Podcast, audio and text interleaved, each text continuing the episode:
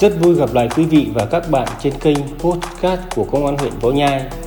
Kênh Toàn dân Podcast là nơi chia sẻ những kiến thức về pháp luật, giáo dục, giá trị sống, truyền thông về chuyển đổi số, phòng chống tội phạm, tệ nạn xã hội, đảm bảo an ninh trật tự và xây dựng phong trào toàn dân bảo vệ an ninh Tổ quốc. Hôm nay, tôi sẽ chia sẻ với quý vị chủ đề không tin, không nghe theo tổ chức bất hợp pháp Dương Văn Mình. Thưa quý vị, xuất hiện tại huyện Hàm Yên, tỉnh Tuyên Quang, tổ chức bất hợp pháp Dương Văn Mình sau đó lan nhanh ra các tỉnh miền núi phía Bắc như Hà Giang, Cao Bằng, Bắc Cạn, Thái Nguyên và Lào Cai. Tổ chức bất hợp pháp Dương Văn Mình không có giáo lý căn bản của một tôn giáo chính thống nào, chỉ là sự vay mượn nội dung kinh thánh của đạo Kitô giáo và sự pha trộn yếu tố mê tín để lôi kéo mọi người tin theo. Các đối tượng tuyên truyền Chúa Giêsu đã nhập vào người Dương Văn Mình nên sẽ cúng cho luật kinh sách. Mọi người khỏi bệnh chỉ bằng điếu thuốc lá, không cần cúng trâu, bò, lợn, gà, ai muốn cúng phải bỏ ma, tín ngưỡng truyền thống. Dương Văn Mình đưa ra 12 quy định dựa trên kinh thánh của đạo Kitô giáo, sau đó về số 2 ngó chạm để đăng ký trở thành một hệ phái tin lành Việt Nam miền Bắc. Tuy nhiên đã bị từ chối. Nhìn vào các giáo lý đối tượng tuyên truyền có thể thấy rõ những điều phi lý và nhảm nhí. Cụ thể, các đối tượng tuyên truyền rằng năm 2000 trái đất sẽ nổ tung, con người sẽ chết hết, ai theo Dương Văn Mình sẽ được Chúa Giêsu đón lên trời sống sung sướng. Không làm cũng có ăn, không học cũng biết chữ, người chết sẽ sống lại, người già sẽ lột xác trẻ lại, người trẻ trẻ mãi không già, ốm đau sẽ tự khỏi bệnh, người Mông sẽ có tổ quốc riêng. Sau đó Dương Văn Mình tuyên truyền mình có khả năng làm cho mọi người sung sướng, không học cũng biết chữ. Với luận điệu này, Dương Văn Mình cho tín đồ ghi lại, coi như đó là kinh sách.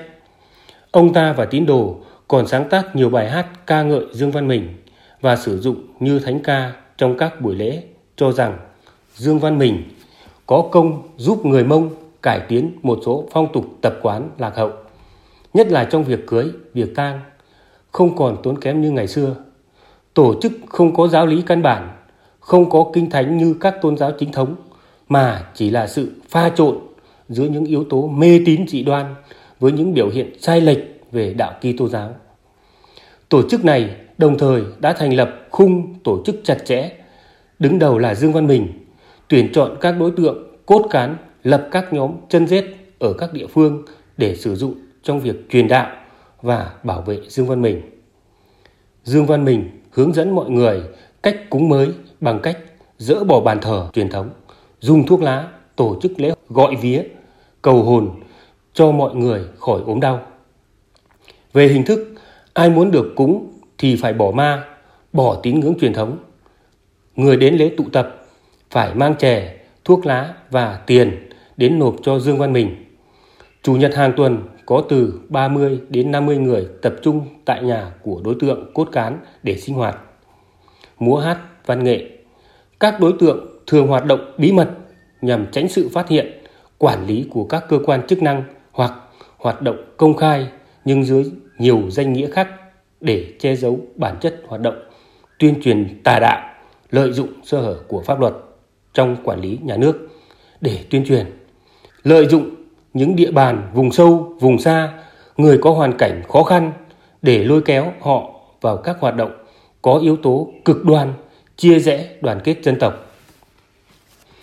Từ năm 2017 đến nay, các đối tượng cầm đầu cốt cán trong tổ chức bất hợp pháp Dương Văn Mình đã lợi dụng lễ hội gầu tàu của dân tộc Mông để tổ chức Tết Trung, gọi là lễ hội vui xuân của người Mông tin theo Dương Văn Mình.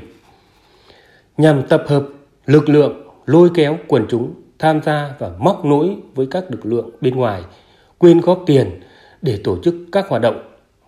Dương Văn Mình đề cao vai trò thủ lĩnh, người đứng đầu, gia tăng các hoạt động liên lạc trực tiếp đến các địa bàn gặp gỡ đối tượng, cốt cán để bàn bạc, chỉ đạo dựng ngôi nhà chung, củng cố tổ chức, duy trì sinh hoạt các nghi thức tổ chức Tết Trung và tổ chức lễ kỷ niệm ngày tin theo Dương Văn Mình.